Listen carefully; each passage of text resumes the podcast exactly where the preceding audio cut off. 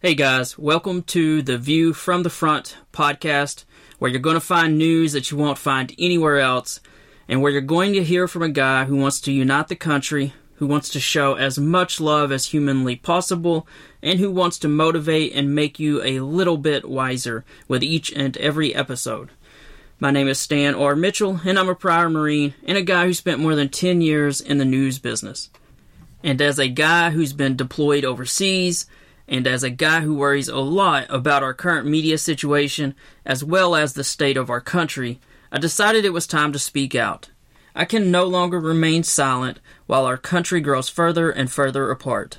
I absolutely love America, and I care a lot about our military where they're at, where they might be going, what conflicts might be on the horizon. And I know that as Americans, we are each and every one subjected to loads of news an opinion that upsets us, divides us, and causes us to hate those on the other side. I'm not that way, and it's time to provide the balanced counter to that division. We need a calm and solid media voice who doesn't work to divide and who doesn't use scare tactics or extreme, minuscule examples to work up their audience. Every day and every night, on a daily, almost hourly basis, this country hears too many distortions, exaggerations, and selective examples designed to capture attention and rile up the audience. You know this is true. I say no more. No more of that. It's time for some steady, level headed facts. And it's time we all do our small part to pull our country together. After all, a house divided cannot stand, and I believe that we can best reunite and reunify this country by showing more love and cooperation. I don't claim to have all the answers, but I know that our democracy doesn't work without informed voters. And I also know we need to grow closer together and show more patience and kindness to each other. If we want to pass on a better future for our kids, then we need to heal our country. And I think we can do this. Guys, we can absolutely do this. Each of us can be more patient, more kind, and more optimistic. We can talk about politics less, and we can remember how awesome our country is. And even that neighbor down the street who you disagree politically about everything with. They're a great person too, and you know they'd help you in a second, even if you did have to endure a political lecture that you really didn't want to hear. Most Americans are good, and we need to remember this, always. From the poorest ghetto to the richest suburbs, from the low ground in Florida to the towering peaks out west, America is a wonderful country that we were all very fortunate to be born in. Our country is filled with amazing, hardworking people who would give you the shirts off their backs. And if you think about it, every single natural disaster has proven that our people, of every race and income bracket, both the rich and the poor. Our people will always rally and help one another in times of need. Don't believe the hyperventilating people you see on TV. Don't believe the predictions that our country's best days are behind us. This is not true. It's simply not true. We have seen darker days. We have overcome far worse. We need to be of good cheer, and we need to stop living in fear and despair. And with that out of the way, let's get started. This is the February 2nd edition of The View from the Front, and we're really glad to have you here. In this episode, we'll be discussing several topics which I hope will interest you and that I hope and think you probably haven't seen in the news. This includes, we'll start off with some good news for America that I really wanted to share with you guys. I'm always looking for positive things. And so I think this might make a few of you smile, and I'm pretty sure you have not seen that for sure. We'll also talk about the news that Ukraine will not get F 16s from America, according to President Biden. And we will uh, talk about how some folks in the Pentagon are skeptical about this and see a path forward. And then I'm going to talk about how that relates to the so called deep state, and I'm going to hopefully dispel a myth or two about this situation. Then we're going to talk about Israel. Uh, they launched a drone strike against an Iranian facility, and the damage seems to be pretty severe. And I'll explain one big reason for why that's significant. Uh, that being this attack, of course.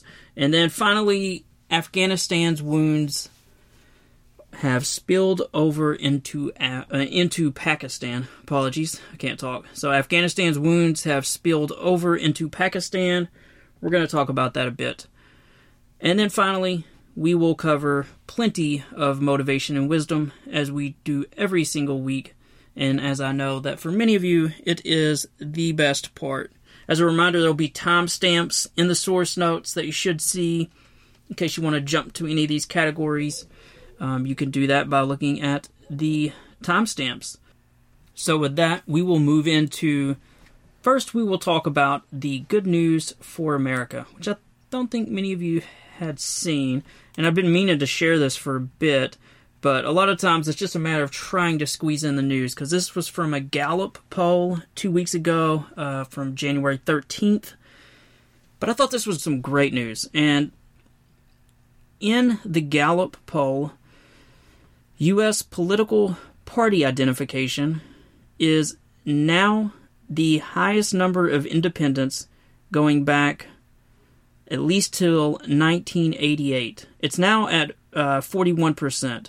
And actually, as I'm studying this graph, I overstated. It looks like at one point in about 2014 it was a tad higher. But basically, the level of independence is as high as it's been in almost 30 plus years. And the number that identify as Republican and Democrat, they are back both down to 28%, and then so 41% most recently said they identify as independents. And for me, I think that's huge. I think both parties have unfortunately worked in their own ways to divide the country, and I think that, you know, both sides, they're in it to win and both sides are constantly trying to rile up their base and raise dollars and organized, and you do that best by creating some level of concern or fear. And we certainly have plenty to have to be worried about in the country. And so, one of the things I've been trying to do with this show is let's tamp down that fear. Let's stop thinking the worst of both sides. Let's stop thinking that, you know, we take extreme examples from either side and use it to scare people. Let's stop that. Let's just remember that most Americans are good and let's start trying to unify. So to me, this was great news that the number of independents is growing because that's ultimately what we need. We need rational, mature leadership in Washington, and we don't need people who are the I guess stars of their party who are great with the YouTube hits. They're great with the social media plugs. They're great with going on one of the cable channels and having a perfect two minute soundbite. That's not really what we need. We need people who can work hard, who can study legislation, who can fix things, who can correctly sell and unify their vision for their country without being so aggressive and nasty toward the other side. I wish I had saved this fact, but while I'm on this, I had seen or I had heard a podcaster say the other day that when Al Gore debated President Bush back in, I believe it was 2000, so it's about 20 years ago, um, they agreed on, during the debate, the two were obviously disagreeing on lots of things, but I believe it was like 18 or 20 things that if you go look at that debate and study it, there were about 18 or 20 things that they basically agreed with. And think about how far we've come since then, where you'd be hard pressed. If you watch the debate between Trump and Hillary, I don't know how many things they agreed to, but it was very, very low number. And so we've we've unfortunately magnified some of our problems. And so I'm hoping I can do my small part to knock that down. I hope you as a listener can do your small part to knock that down and love those people who are to the far right or to the far left. Got to pull this place together. Now, the other thing I wanted to share before we get into the news is, and I'm kind of stoked to share this. I recently had a great interview with a former FBI agent named John Stamp, who's also an author and has written several books himself. I think he's written seven, my numbers are right off the top of my head. Um, yes, yeah, seven. I see in my notes now. And we covered so much in that interview. It was an amazing interview. So if you want to hear more time about or more about my time in the Marines, listen to the interview. If you want to hear the background for what kicked off the Nick Woods Sniper series, listen to the interview. If you want to hear what it feels like to be on top, also at the bottom as an author, I'll talk about that. I'll also talk about an absolute book you must read if you want to be an author. I'll talk about my writing process some. talk a little bit about my mystery detective book series, Danny Acuff. I even talk about this podcast a tad, what I'm trying to achieve. But it's just an incredible interview. I've got a link to it in the source notes if you want to find it through Apple. I was on, uh, I can't speak, I was. Yeah, my grammar's not great, is it? But the podcast is called That's Criminal Podcast with John Stamp. I've got a link to it. Absolutely awesome, awesome interview. And he shares a lot as well. So it's really engaging. I got to listen to it just after it went live, and I was a little nervous because I, you know, you always you're a little nervous when you're getting interviewed, but I think it came out really well. So the link to it's in the source notes if you want to go check that out. Definitely do so and hit me up with any feedback you want to hit me up with, or if you have other questions or anything, I always try to answer all emails. So you can find my email easily through numerous places. All of that out of the way, let's get to the news thing we're going to start out with is the Ukraine Russia news. And as I said when I teased it earlier, President Biden is saying Ukraine's request for F 16s is not going to happen. Now, a lot of supporters had hoped this would happen, and when it first came out and Biden actually spoke about it in an interview, a lot of pro Ukraine supporters here in America were very frustrated at President Biden. I had a bit of a different take on it. As you all have heard me say, it's clear that the political winds are beginning to grow stiffer. And so we just did one of maybe the largest, if not the largest, but one of the largest for sure, aid packages to Ukraine. And the reality is, whether it bothers me or not, whether it bothers you or not, political opinion matters in America. And as more people are concerned about the money being spent to support Ukraine, you have to be aware of that if you're in Washington. And so I am not as frustrated about the decision as I originally thought I would be. I do wish they would have done it, but I also understand the position and having followed politics for a long time, sometimes pushing too hard, too fast is the wrong idea. So the interesting thing about that story, and the reason I'm mainly bringing it up, is that the Washington Post has a story that says it, the decision by President Biden has been greeted with skepticism at the Pentagon, where some officials foresee eventual approval or a scenario where American allies provide the aircraft with administration approval. So here's what's funny about that story. And I'm going to do one of those things that you tell people never to do, and that I normally don't recommend. I have not read the story. Isn't that funny? I literally haven't read it. I don't even need to read it because I know history. History repeats itself. And so when I see that, I as soon as soon as I saw the headline, I've got the link to it in the source notes if you want to go to it. I know many of you probably don't have a Washington Post subscription, but I don't even need to read this because this story has repeated itself so many times that it's like there's no point in even reading the story. And the irony is the only thing different about this story is that you don't have like with the former administration under President Trump screaming about the deep state working against his will. Well, the irony is is like that's the way it's always been. You go to any administration. When President Obama was president, there were generals working against him, not wanting to carry out his orders ex- as he wanted, wanting they were dropping leaks.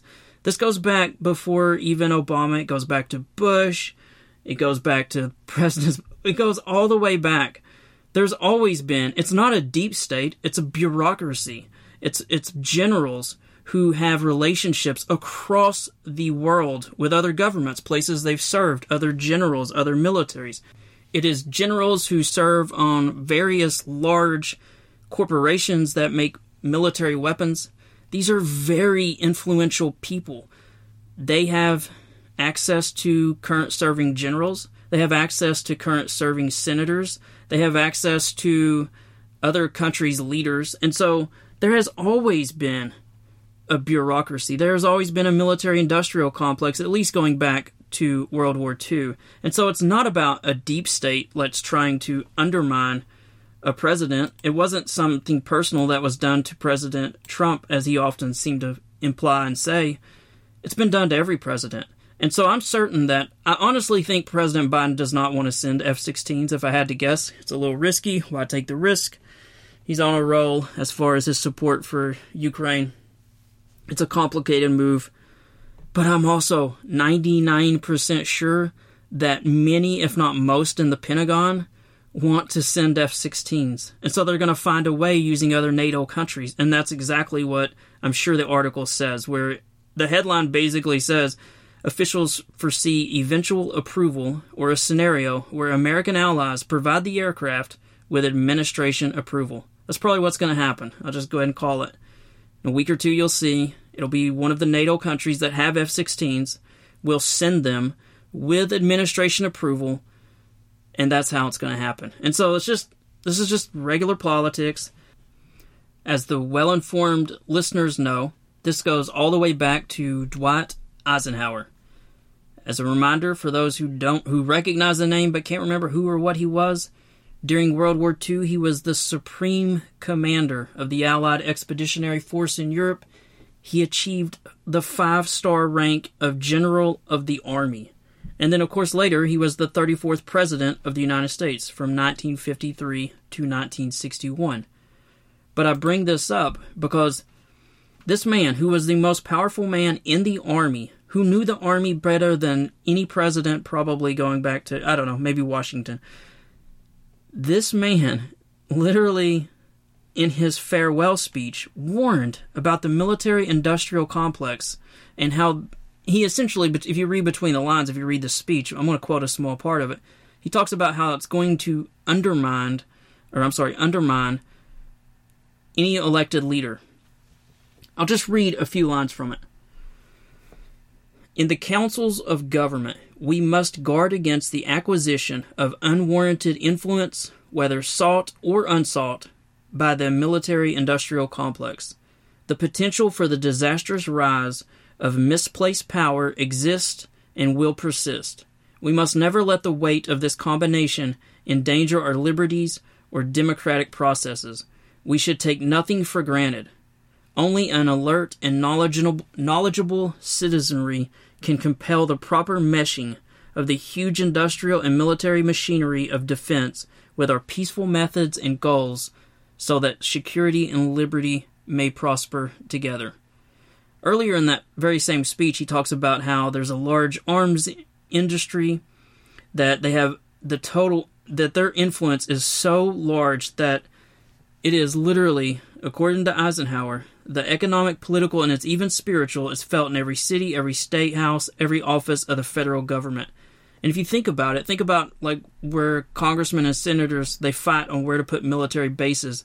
Anytime a weapons system is produced, it's produced in multiple states so that there's more power among the elected officials to push a program. Sometimes a program that in years later the Pentagon may not even want, and the Congress will continue to create a weapon system that the Pentagon doesn't want because it's jobs in their state. So the military industrial complex is strong, it's huge. I could devote a huge, you know, one or two or three podcasts to that alone. But I just say all that because I, I wanted to dispel the myth. I, I get frustrated when I hear people talk about the deep state because the reality is it's not a deep state. It's a bureaucracy and it's powerful people who have their own personal goals. And there are people who have spent their entire military careers preparing to fight the Russians. They see the Russians as the greatest threat to America. And obviously, Russia has invaded Ukraine. And these generals, some of whom know Ukrainian commanders, some of them worry about NATO. They are wanting to do what they feel is the right thing, which is to get F 16s there. Their boss has told them no. So, what is plan B? Well, plan B is how can we get web how can we get F-16s there in another way? You know, what's what's the roundabout? And so they'll try to use other NATO countries. This isn't like some huge scandal. This is just the way world the world goes. We can all name civilian situations where you get a new manager at work and he or she wants to have some new policy or new sales go or new this or new that and the people the staff don't agree with it they think it's silly or stupid what happens well you don't implement it well or you throw up you know you slow down the implementation or you don't try as hard um, often employees will undermine them or try to get to the board or to their manager or they just clog things up. And so that what that's what happens. That is I apologize, I can't talk. That is what happens when you try to do something that's not popular. Those under you are going to try to make it happen anyway. And that's happened in every administration going back at least to the 50s. And so, boom, wanted to get that small point across. I think a lot of people get that, but it's easy to sometimes it's it's just more fun to think about the deep state and how scary that is and there's got to be this huge grand conspiracy but most of the time there's no huge grand conspiracy we just we just like to think there is let's move from ukraine to israel and iran wanted to share i'm kind of torn on this honestly on the one hand this is huge news on the other it's almost impossible to talk about it very much. And what I mean is, we always, I've mentioned numerous times in previous episodes that it's very difficult to get news from Iran out. We've talked about with the revolution how hard it is. Iranian government forces have just really locked down getting any news out. But what most certainly happened since the last episode is there was a drone attack on an Iranian military facility, and the New York Times, the Wall Street Journal, and several other places are saying it's the work of Mossad, which of course is Israel's secret, basically CIA spy service, intelligence agency, whatever you want to call it. And pretty crazy. You can actually see, and I've got, by the way, I've got a link to Reuters in there. I apologize, I can barely say that word. We've talked about in some earlier episodes. I have a bit of a speech impediment to this day, which I'm not good at saying my R's sometimes, and I don't say my S and T's too well. So I took speech in elementary school, and I, of course, get nervous every time I do a podcast. But I still feel drawn to do this, and so we will persevere. So I have a link to Reuters, which I think I said it better that time, that also is open source. You can read that. The New York Times one is blocked. So unless you have a subscription, you can't see that. But it does appear numerous news organizations are saying that uh, Mossad and Israel are behind the drone strike. A couple of interesting things from it. Again, it's hard to know exactly how much damage was done, but what's interesting is that there were small drones used because you can find on social media some of the remnants of the drones that survived. They appear to be pretty um, unsophisticated, commercially bought type. If you if you get into the weeds, especially on Twitter with some of the military analysts, I will say there appears to have been a ton of damage. In the source notes, I have a link to a video that shows a massive fire um, that was originally shared by a reporter and has been shared in other places, but by a very uh, highly respected reporter that shared that. And so I have the, instead of showing from the reporter's link, I can assure you that link came from the reporter and the video. I wanted you to be able to see the video. And so you can see the video of the fire if you want to. But what's interesting about this attack is so Israel appears to have attacked a Iranian factory that makes drones, mostly missiles, but drones. And the crazy thing about it is that most analysts and most of the articles you read about it, even though you can't get into much how much damage was done, the fire appears huge, but everyone seems to agree it was launched from inside Iran. So what happened is elements of Mossad have literally basically snuck in drones into Iran because these drones don't have a lot of you know, they can't fly hundreds of miles, so they don't have a lot of battery power but they have somehow gotten these drones inside the country of Iran and launched an attack from nearby, So, kind of interesting. And if you really, really get into the weeds on some of the stuff I was reading online, it's probably one of the first times something like this has happened.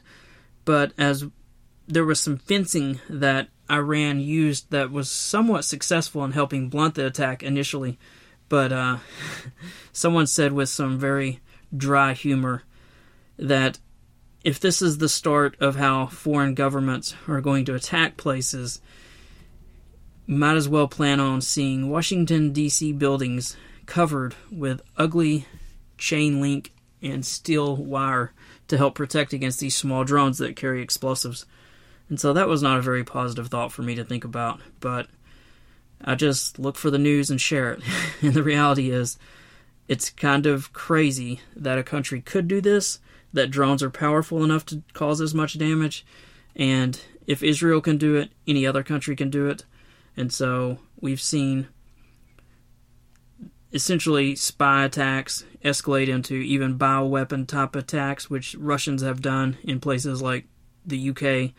But there's now the reality that a foreign government could sneak in cargo or buy commercially available drones and have a you know a, an EOD expert, a military explosives expert here, arm the drones and fly them into civilian buildings, especially government buildings. So I'm not sure how much technical know-how we have in Washington D.C. and other places. I'm sure there's some to help stop these drones, but someone said really the only sure way to help stop them is lots of chain link fence. So not a fun thought to think about in the future. But next time you're talking to someone at the water cooler, because you listen to the podcast, you can share something that will blow their mind, and the minute you tell them, they're going to say, Yeah, you know, you're probably right. I hadn't thought of that. Well, I hadn't either, but uh, once you see it, you can't unsee it. But anyway, if you want to see the fire, it's in the source notes. And this would be a little point in a calendar where I believe this is probably the first time an attack such as this from a foreign government inside a country, launched from inside the country, has happened. But I'm not exactly a total expert on this stuff. So if you know of one and want to email me about it, I'll mention it in the next show. I'll give you credit if you want, or I won't mention your name if you want. But I can't recall of one. So we often talk about new breakthroughs in warfare, such as when the Ukrainians used um, drones that are you know, sea drones are basically small mechanized drones or boats that are powered with explosives and they attacked Russian ships that way. That was the first time I was aware of something like that happening. Well, this is the, you know, I'm always intrigued by new forms of warfare, but this is the first time I'm aware of a drone attack from inside another country. And so that's a wrinkle that I think probably a lot of governments are scrambling to figure out how to deal with. Just a quick reminder if you love what you're listening to, Please sign up for email notifications. It's free unless you choose to subscribe and support what I'm doing, but you can sign up for free at my website, stanrmitchell.substack.com. Again, that's stanrmitchell.substack.com. From there, you can subscribe to the show by email, and that'll make sure you never miss any future episodes. Again, that's free. I will also say that people are, are always asking me on social media how to best support my dreams, including getting out future books in some series that they love sooner than what I'm currently doing. Believe me, the best way to support me or this show is by signing up for a paid subscription at my Substack page. Again, that's stanrmitchell.substack.com. Or you can sign up to support at Patreon. Again, that's Patreon. Or you can also find me on Venmo at author Stan R. Mitchell. Again, that's author Stan R. Mitchell and I have links to both of those in the source notes or on my Substack page, which again is stanrmitchell.substack.com. Either of those options, if you're wanting to pay, are $5 per month, and you can cancel those at any time. The paid subscriptions provide a recurring monthly revenue, and that $5 a month is the fastest way that I'll be able to return to becoming a full time author again, which means I'll have more time to write fiction, it'll have I'll have more time to cover the news even more in depth, and I'll be able to work even harder to try to unite the country and motivate others. And these are all things that I feel drawn to do, like strongly drawn to do. So, of course, you can also tell people about the podcast, and there's even the option to give a gift subscription to a friend You guys can also clearly tell people about my books, which many of you are already doing, and I appreciate each and every one of you doing that. But I do want to be very clear here you don't have to do any of these things. I truly feel called to do this, and I've already had tremendous support from people who've signed up to chip in a few bucks each month. You guys know who you are. I really do appreciate you. So trust me, you can sign up, come and go as you like. If you want to subscribe for a couple of three months, that's great. You can do that. As long as I'm making enough to cover the time I put into doing this show, then I'm not going anywhere. I love highlighting the sacrifices of our military. I love trying to unify the country. I love throwing cold water on these over the top exaggerations by extremist politicians and broadcasters. And honestly, I love knowing that I'm helping motivate and reach out to people who just need a little extra encouragement each week. So, thanks so much for your support. And with all of that out of the way, let's get back to the show. All right, guys, so let's move to the part of the world where we were for 20 years, and I'm referring to, of course, Afghanistan, which we departed under the Biden administration with lots of controversy. And we haven't covered that a whole lot lately, but I wanted to bring it up for two reasons. And the first one is this should not be surprising or shocking to anyone. Uh, there's a human rights um, advocate that I shared their link that they had shared on social media. And there's no way to really prove if this is right or wrong, but all of us, once you hear this, you're going to say, yeah, that's absolutely right. Um, and so she writes Taliban ruled Afghanistan is hell on earth. Uh, she writes A broken economy with no jobs, 97% of the population is starving, and all foreign aid groups have stopped humanitarian work. Women begging outside bakeries for bread. What have the people of Afghanistan done to deserve this? So, of course, she's trying to get attention there. And the frustrating thing, I think, especially for most American veterans, is that the United States tried to do something good in Afghanistan. It's a very poor country, it's hard to get to. It's dealt with multiple civil wars. It was invaded by the Russians in the 80s. I have studied this country f- almost too much because, one, the first book I ever published involved a sniper team that went there in this fictional world, which still involved lots of research. I was always fascinated with it as a younger man because there was an eight plus year war with the Russians invading, and the U.S through the CIA, providing Stinger missiles and other support to help drive out the Russians. So I've always been pretty fascinated with it, and it only got I only became more fascinated with it once uh, Al Qaeda began operating from there, and of course after 9/11, you could not be fascinated with the country and the various village elders and the tribal leaders and the Northern Alliance up to the north and so there's just the Pashtuns. There's just so much about Afghanistan. You could talk and study and try to learn about it for years. And there's been centuries and centuries of warfare, going back to the British, going all the way back to almost uh, medieval times. So many countries have tried to conquer or pass through it. So there's it's just a country that's rich in history, but it's also a country that has probably had the last or the worst 30 or 40 years of history of about any country in the world. You'd have a hard time picking one that's been through more. It's been through a lot, there's no question. And so, well, once we left, I think most veterans were frustrated because many did not want to leave. The relationships were built there. A lot of blood and sweat had been spilled in that country trying to keep it somehow progressing in a place where there's high illiteracy and very little education and a lot of poverty. Now, I only say all that because once we left, the aid groups that felt some protection at least have mostly been forced to leave or work under Taliban rules. And the Taliban has already started tightening things down about women and education. And I mean, I don't think it takes a genius to know that probably no one wants to go work in an aid job unarmed in Afghanistan right now. I don't think there's a long line of people raising their arms to do that. And so, as the aid has started to shut down, unfortunately, that's that was a lot of money that was going into Afghanistan because of the U.S. led mission there. And so, as that has dried up, it is horrible there. And we knew it would be horrible. And it's been absolutely just as horrible as we all expected it to be. It's very sad for the Afghan people. It's sad for many, really, it's hundreds of thousands of American veterans who served honorably and as hard and as well as they could there. And it feels like it all was for, for nothing. I'll try not to get into all that. But what I wanted to share so that, the economy's totally trashed. That's nothing that's even hard to prove. But I did share the link to that post if you want to see it in the Substack notes. But the second thing I really wanted to bring up is sometimes I wish I were wrong. And the long-time listeners know I am um, blessed or cursed to have been right about a number of things already, which I guess is why folks listen to me. Unfortunately, this is one of those situations where I was right, and I was very right, and I absolutely called it, and I absolutely have the notes to prove it, and I wish I hadn't been right.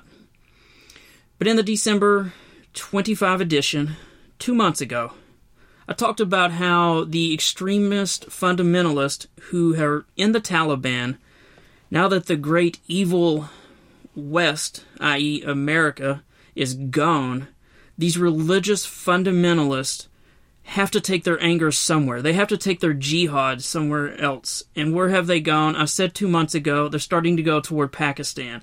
I talked about the tribal areas that Pakistan has allowed. Um, I went into a decent amount of detail about it. And I said two months ago in fact, you're going to hear what I said two months ago because I'm going to paste the entire thing into this podcast and I'll do a little intro. Nothing's changed. I will also leave a link to the original uploaded audio from two months ago if you question whether anything I say could have possibly been so dead on because it's absolutely dead on, unfortunately. But I said two months ago that because Pakistan allowed and encouraged almost but they definitely fueled, they allowed these extremists to direct their anger, uh, anger toward Americans and to operate out of sanctuaries in these federally administered tribal areas that Pakistan's military cannot control. They've tried to go in a few times, they get attacked. When they do, those religious fundamentalists end up coming after the Pakistani government. So, for the past 20 years, despite the fact that Pakistan's an ally, despite the fact that we've spent billions sending money to Pakistan to try to get some some support, some control, some ability to move supplies into Afghanistan. Despite all of that, Pakistan played a dual hand, and so they they were happy that for 20 years they didn't have to worry about some of these fundamentalists.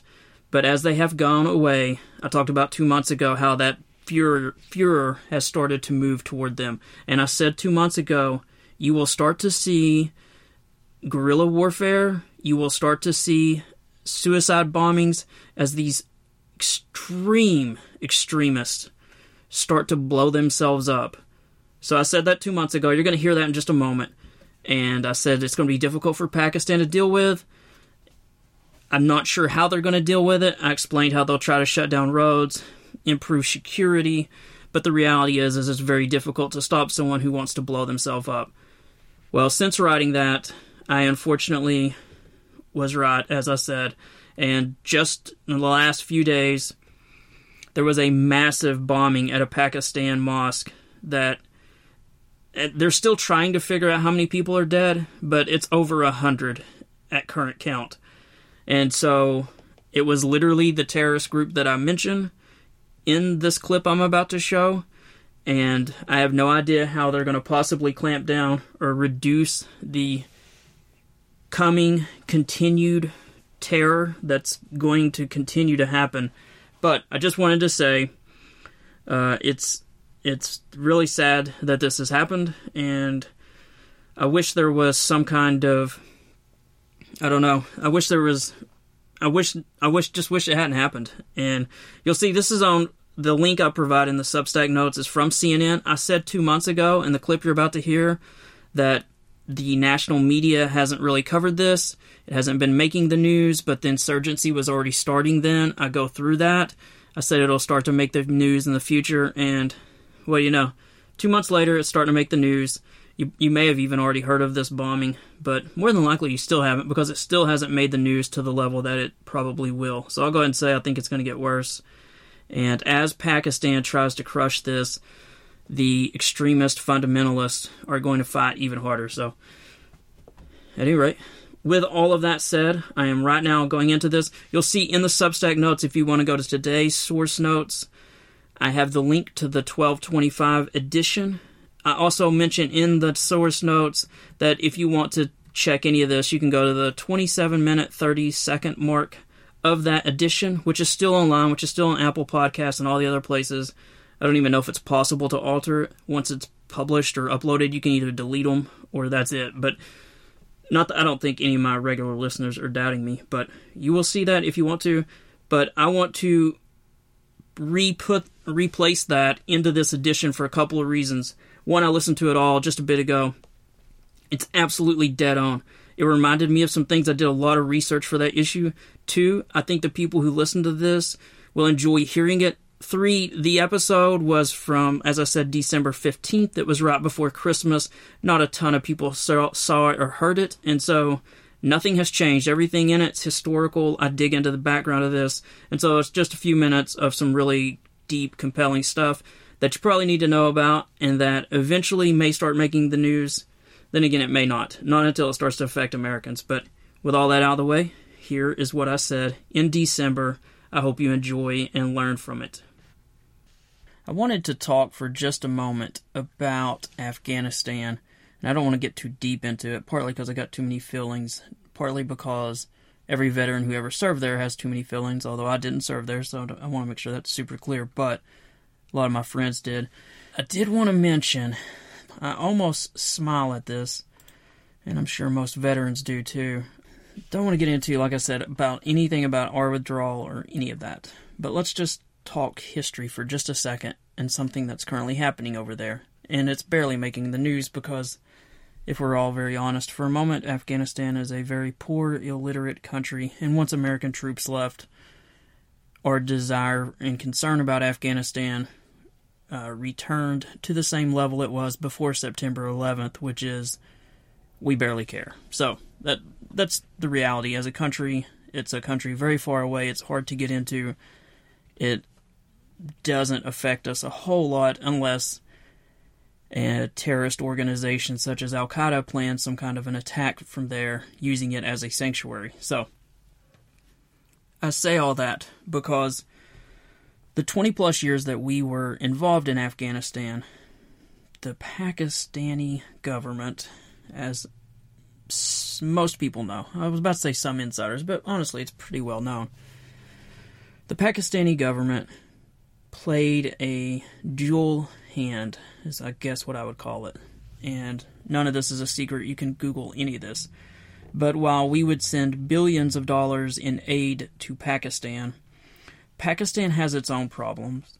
And that problem, among at least one of the problems, I'm sure they have more than that, but one big problem they have is they have some fundamentalist, crazy religious folks who think Pakistan needs to be a more fundamentalist country. And in fact, as you know, most folks know, this isn't some big secret either. You can definitely look this up. There are what are called uh, federally administered tribal areas in the western part of Pakistan that they literally cannot even control. The religious fanatics are so strong in these areas that even though the military has gone in there several times, they basically get driven out. So during the 20 years that the United States was involved in Afghanistan, trying to create a decent country that allows women to go to schools, gives women at least some rights, and while we tried to do some good things there, most of that time while we were also, as a country, giving billions of dollars to Pakistan in both money and military aid, the intelligence service in Pakistan, called the ISI, was playing a dual hand, and that's what I was trying to say earlier. They were often supporting the Taliban. And they have deep ties that go back decades, actually all the way back to the 80s. You can start to dig into this little easy if you or real easy if you want to, and it's kind of easy to go way down the rabbit hole. Uh, but they go all the way. It goes literally all the way back to the 80s when the Soviets were fighting in Afghanistan, and the Pakistani army was helping the Taliban back then. And so the ISI, which is the intelligence arm in Pakistan, has supported the Taliban. And in these tribal areas where the Taliban would often retreat from U.S. forces to basically to get to a sanctuary and safe area, they were basically allowed and and welcomed by the Pakistani army. If you go all the way back to George Bush, I'm sure I could find speeches where he complained about the Pakistan, uh, the border between Pakistan and Afghanistan was too porous, and so forces would come in from this, these federally administered areas that Pakistan can't really control partly because they're not trying hard enough because they don't want to upset the religious elders in that area. But these federally administered tribal areas, troops would come in from there, they would attack U.S. troops and Afghan government troops as the years passed, and then they would flee back to safety as we would try to hunt them down. And this happened over and over and over, and as you start to research it, you'll see that the ISI, the Pakistani intelligence agency, not only would often provide medical aid and sanctuary, they would even arm. And there are even stories you can find from legitimate sources where they often accompanied attacks, raiding parties of Taliban from these areas into Afghanistan, then were involved in combat against U.S. troops. So Pakistan has played a dual hand for quite a while, and they would always deny it, and they would I mean, I understand the pressures that their government's under, and I said I wouldn't go too long on this, and I've already gone five minutes. So that's just setting up the background. But anyway, U.S. withdrew last year. Lots of controversy about that. I also said I wasn't going to talk about that at this moment. So we withdrew. Everyone knows who listened to me. I didn't agree with the withdrawal, but we did. We withdrew.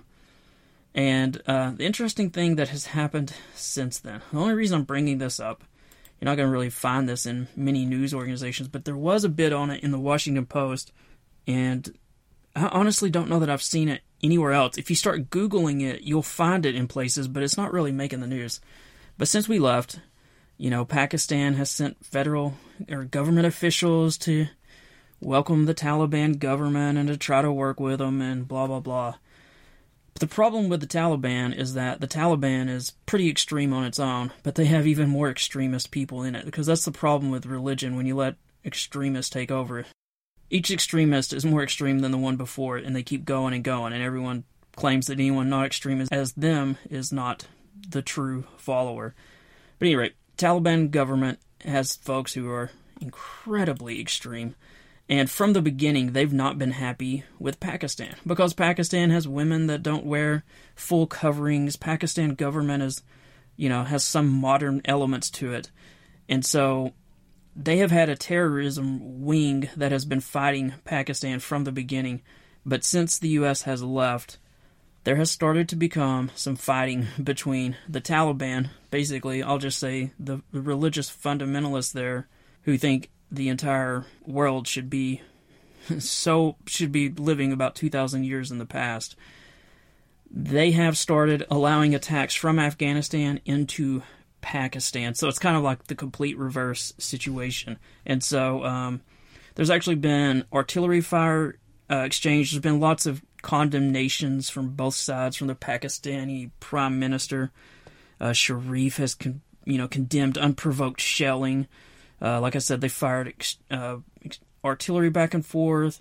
Been like 15 wounded in one of those. And so Pakistan and the Taliban are basically at war. Now, Afghanistan's a very poor country, and it'll be constant guerrilla attacks, etc.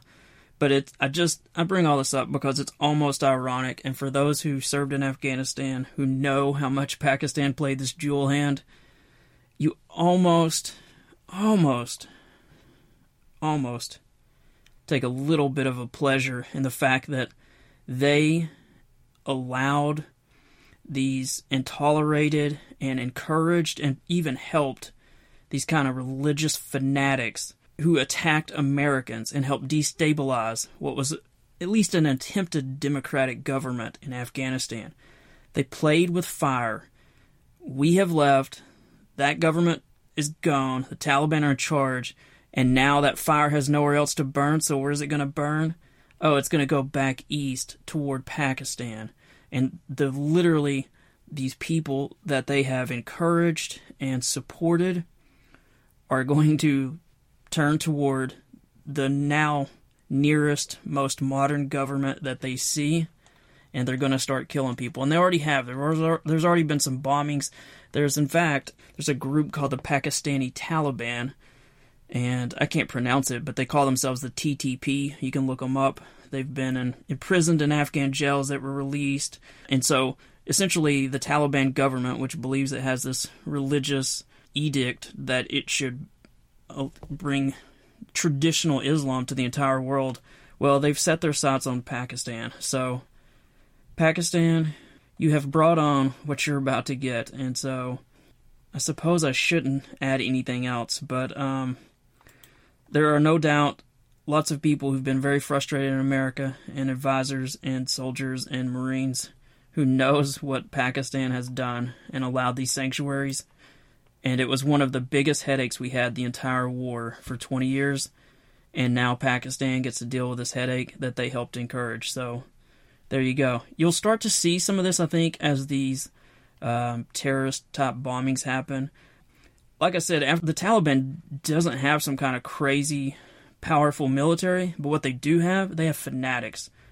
And we saw, or we have seen, obviously lots of suicide bombers. And so they they raise these these very fanatical young men who remember every single word of the Quran. That's all their education. You you can watch videos on YouTube and they'll kind of be like rocking back and forth as they recite the Quran. That that's literally all they know all they all they read all they study and they it's very difficult to stop a suicide bomber. And so these young men who are easily impressionable youth some of them volunteer to become suicide bombers and then so instead of them coming at US troops in Afghanistan these young men are going to be going into Pakistani cities and they're going to be blowing themselves up against Pakistani soldiers and government officials and government buildings. And honestly, I'm not really sure how Pakistan deals with this because they've tried to go into the tribal areas before it's not an easy thing. They will. Uh, I was reading some analysis. They'll probably tighten up their security around the tribal areas. They'll try to stop the roads in. I mean, they'll they'll they'll tighten things up. But the reality is, is they will probably be looking at a multi-decade guerrilla war against fanatics that can't be defeated. That really you really can't even hunt them down. There's just so many, and of course, in these tribal areas, there's also folks who from the Middle East who go there to study because these are considered um, very holy religious um, mosque. So they're going to have outsiders coming in, and eventually, as they fight back harder against these religious leaders in these tribal areas, they will call for, you know, jihad from other Muslims to go there to fight. So not real sure how Pakistan deals with this in the coming days, but I did want to mention it. You can research this a bit more on your own. I don't think it'll make a whole lot of news in the short term, but it's going to be a festering wound for Pakistan for many, many years. But they have encouraged this and fed it, and so they're going to have to deal with it now. Okay, guys, so we will move to the motivation and wisdom part I wanted to say just real quick, just a short little intro, which I'll probably repeat every week because sometimes it, it, helps to get things to sink in by hearing them repeated. And I know some people think that motivational quotes are crap, they don't work, and I frankly completely disagree. And one of the things I've always wanted to be was an encourager. And so I want to encourage you as much as I can, obviously. But for those who say that motivational quotes don't work, you know, I went to a rough school, and going to that school, not everyone graduated, not everyone made it out, and certainly not all of them, everyone made it through college or, or to where they probably wanted to get in life. Because it's hard to be around people that don't believe, that suck the energy out of you, or that are just beaten down by life or poverty or just difficult circumstances, um, whether it's a single parent, etc. But for me, at least, having books that I read, having dreams, having heroes that I looked up to, whether it was sports figures or past presidents or past military leaders, all of those things helped me. And I know that you guys know this that if you go to a sales conference or something for like a couple of days, or just some type of leadership event, or just some type of really on fire type event, and you're around positive people, you are just like, show me the wall, I'll run through it. You're just fired up. But then if you go home and there's some family members or friends who don't believe in you, and they're like, oh, that won't work, or you can't do that, it just immediately sucks the life out of you. So I know that, you know, people say motivation doesn't last, but I think that motivation is something that absolutely can help you get to where you want to go. And, you know, I believe all of us can reach our dreams. And I definitely want to do my part to help you get there. So that's why I put these in every week. It's my hope that they really help you. You know, people say motivation doesn't last. Well, neither does bathing, and that's why we recommend it daily. And that's what the great Zig Ziglar said. So that's why I try to put these in every week. So I really hope you get something uh, from them. And with that, let's just get started. So I thought that I would start today's motivation and wisdom section by telling everyone you are amazing and you are doing a good job. And I say that because if you are listening to this and you're older than, say, three years old, which is probably pretty much every person out there, I don't think you realize what you've been through. And so let me explain. I mentioned last week that I'm kind of on a faith journey, and I'm not going to discuss anything faith wise, any of that stuff. I said a lot last week, and I don't intend for this to become anything like that. But what's funny is, is I'm listening to some old po- podcasts that are of a uh, just some past um, podcasts from a, a pastor that that it's actually the church I'm going to, but I'm just really enjoying them and I'm working my way through them. And they go back about three years, and it is so weird listening to. They're amazing, by the way, which is why I'm listening to them. But the time jump is crazy. And so, what I wanted to share with you, because you probably haven't thought about this, because it all runs together all the pain, all the misery, everything, all the isolation. But the episode I was listening to, past couple, goes back to when the pandemic first started. And initially, they were like uh, the pastor and the podcast host have been isolated for almost two weeks. And there was the discussion of, you know, going to the grocery store and seeing empty shelves and the fear and the unknown was just dripping throughout. And we can all remember that because we all lived that. And just hearing it again, you're like, wow. But here's the crazy, crazy part. The pastor says he was talking to someone, and so by this next episode, I think they've been isolated maybe a month or so, maybe two months. It kind of runs together, but they, it's been a while, and there's all this uncertainty about schools and just and just this edge, just an edge to everything, and a panic and an anxiety. And the pastor said, you know, the uncertainty is just so difficult. And I was talking to someone the other day, and I say to them you know, based on some of the stuff I'm reading and hearing, we might be locked down for another month. And he says, You should have seen their face. The absolute look of defeat, fear, just, it was just like punching them right in the gut or something. And even a look of, Can I make it another month with this kind of, you know, not being able to go to restaurants, not blah, blah, blah. And as I'm listening to this, and it's such a deja vu listening to it. It hit me that, you know, we all went through that, and we all thought, oh, it's, you know, it'll end soon, this or that, or the wave will end, or, you know, they're coming up with vaccines. There were so many stages to this, but the real reality of it all was it was so much worse than all of us thought. Like, so much worse and he's talking about uh, he's into fitness and how he used to never stock ice cream, and he talked about he bought some ice cream, and was eating it because of anxiety. And I was thinking about how, you know, pretty much everyone gained a little weight and it was tough being isolated, and not seeing people, and the employment situation for some were work from home for a long time. There were people that lost jobs, there were small businesses that were closed. There was unbelievable division very quickly about how whether to wear a mask. You all remember all of this. And so as I was listening to it all, I realized I just wanted to say to the listeners like we all we've been through a lot the last 3 years. And when you think about how the division just magnified, especially over masks, over vaccines, and it went right into the 2000 election, which was divisive depending on which side you're on. It was ugly either way. It didn't matter. It's like, man, we've been through a lot. And so just pat yourself on the back because we survived what two to three years of unbelievable just trauma. We we survived a lot. I think back to arguments between friends. I think back to just so much, just the uncertainty, the fear of losing friends and family. I think everyone at least lost a few people that they know. Just, man, the uncertainty of it all. We survived that. I mean, so if you're listening to this, none of us are where we want to be on our journey, probably.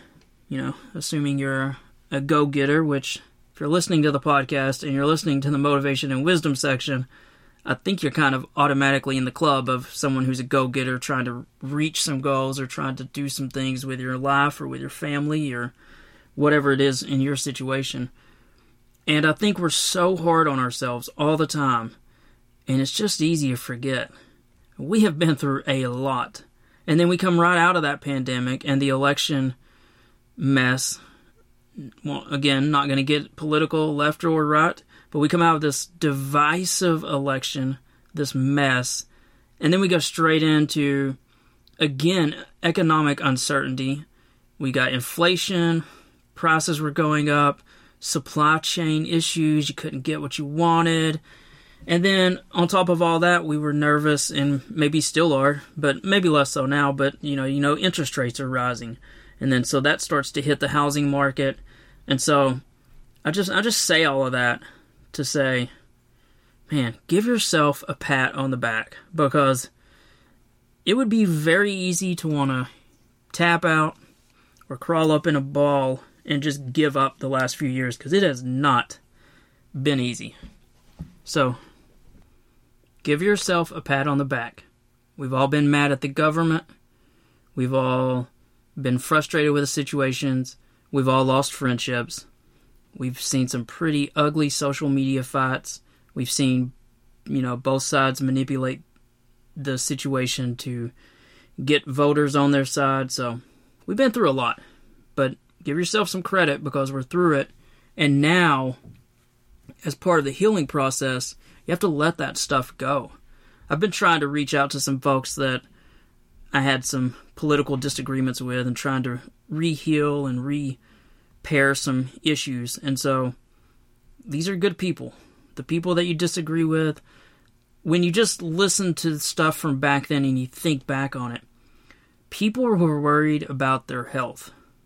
People were worried about literally whether they could leave their house, whether their business could be open, etc. And we all, whether you were more on the, you know, fear of COVID and let's we don't want this to spread and lots more people to die, or whether you're the, you know, all of us being isolated. This is not good for mental health. This is destroying the economy. This is how can the government do this? No matter which side or what range you fell in through that, you had a lot of reason to be upset. You had a lot of reason to make demands. It was very easy to snap off and say some things on social media or or in person to friends. And so give yourself some credit. And let's also, as kind of a homework assignment, start trying to repair some bridges. Because ultimately, one of the reasons I do this podcast is to try to heal the country. And I think we just need to remember that we've been through a lot. We've been through probably the darkest times, at least in the short term, for most of our lives, the last 40 or 50 years, probably going back to at least Vietnam um, with the demonstrations back then, some of the civil rights tensions and issues that happened back then. That was a very dangerous and violent time. It's very combustible. And so we've been about as close to that as you can get. I think everyone would agree that's the case. So I'm just saying, let's start let's start healing. So thanks for letting me share that. And with that out of the way, we'll just begin. As I say every week, I'm just going to read these. You can find them in the source notes if you want to go and follow these folks, and they will help feed you through the week with greater frequency than what you would get from me doing it once a week. Here's the first one Nobody cares, work harder.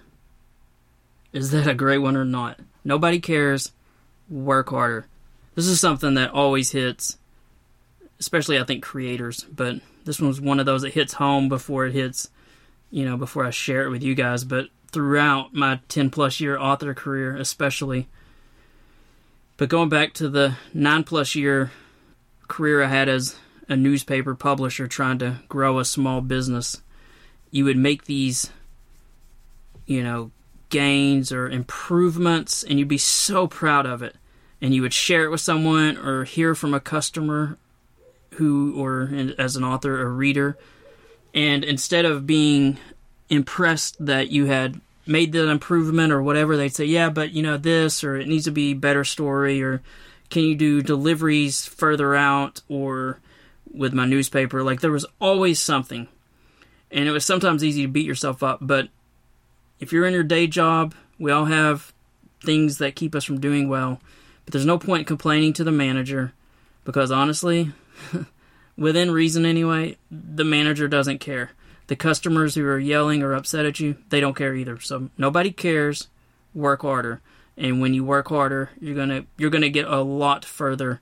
And those things that are hard to sell sometimes, if you work harder and don't give up, it's gonna start selling itself eventually. So let's go to the next one. The harder the journey, the better the destination. Is that amazing or what? It's true whether you're like climbing a mountain to see some amazing sight or driving eight, nine hours to the beach. The harder the journey, the better the destination. And also, as you all probably know, the fewer people who actually go there. I always think about that as an author as well. It is it's challenging being an author.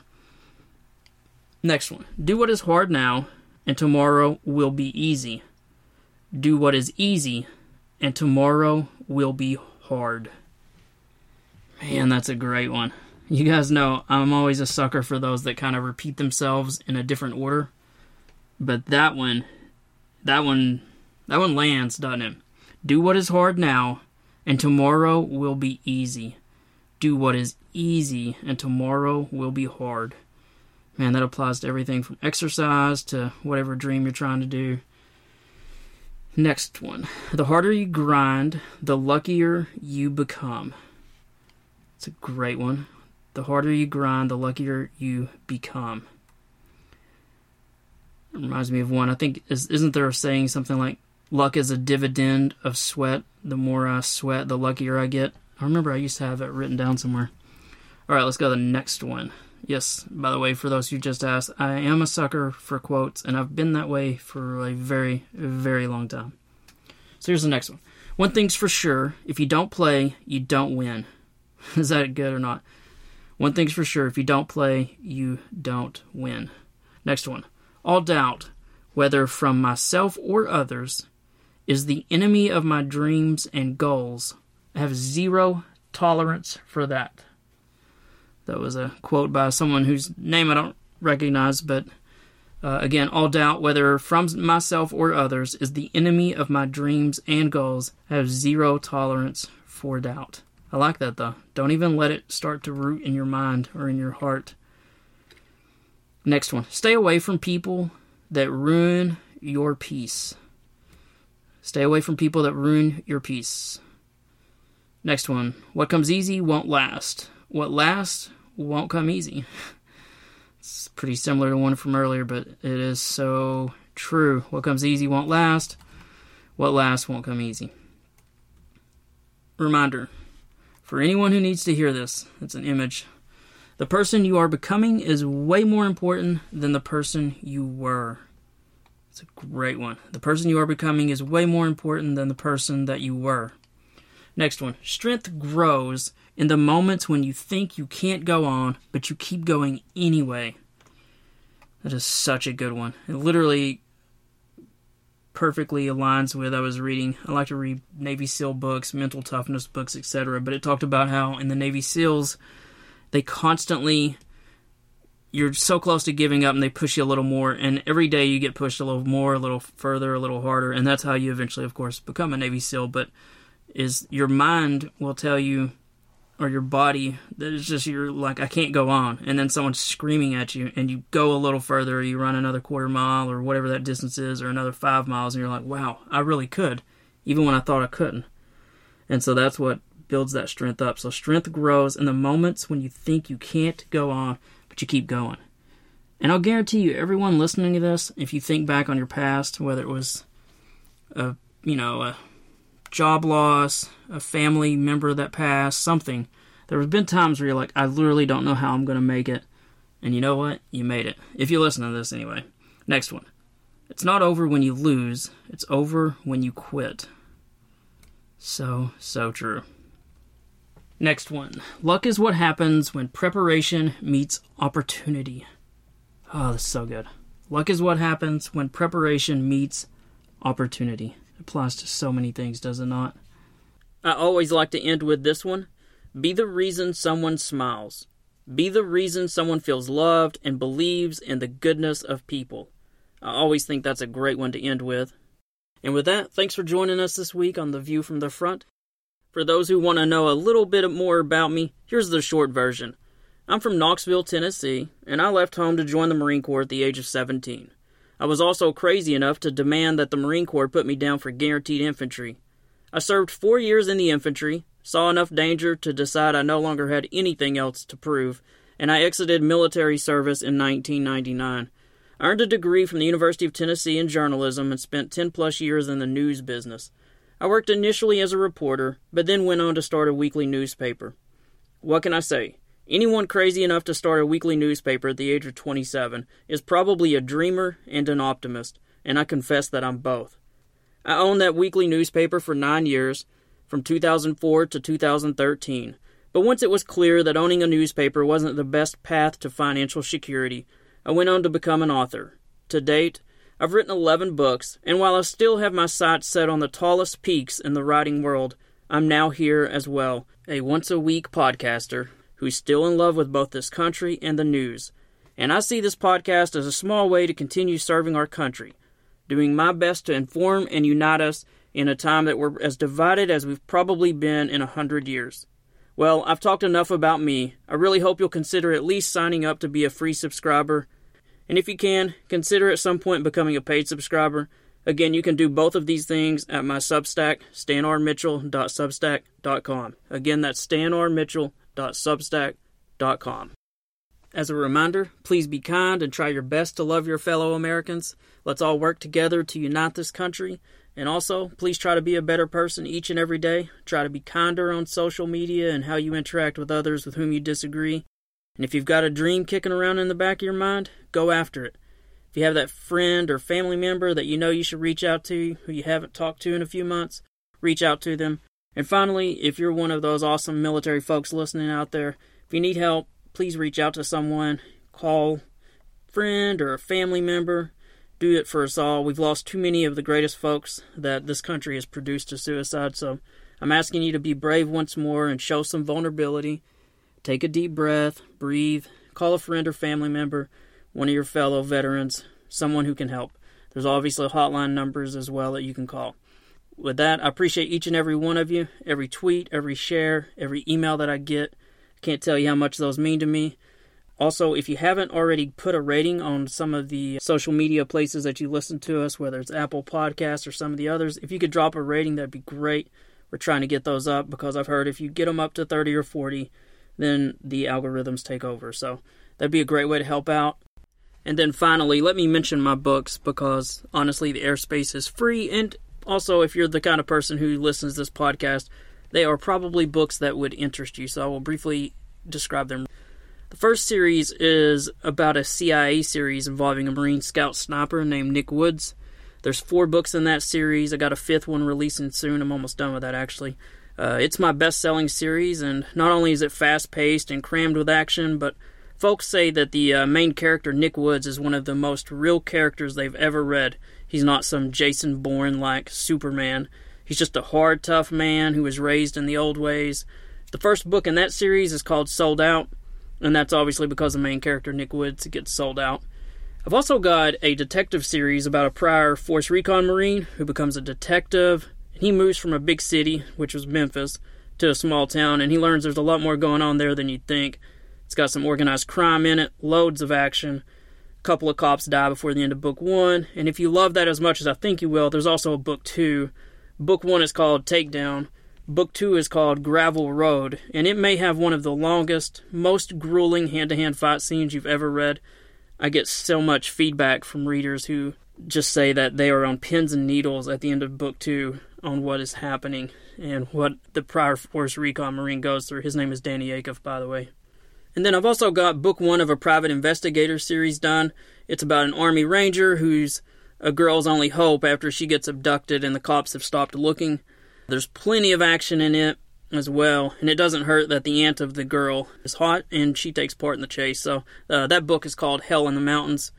And then I've got a couple of realistic war novels. One's about World War II. It's called Soldier On.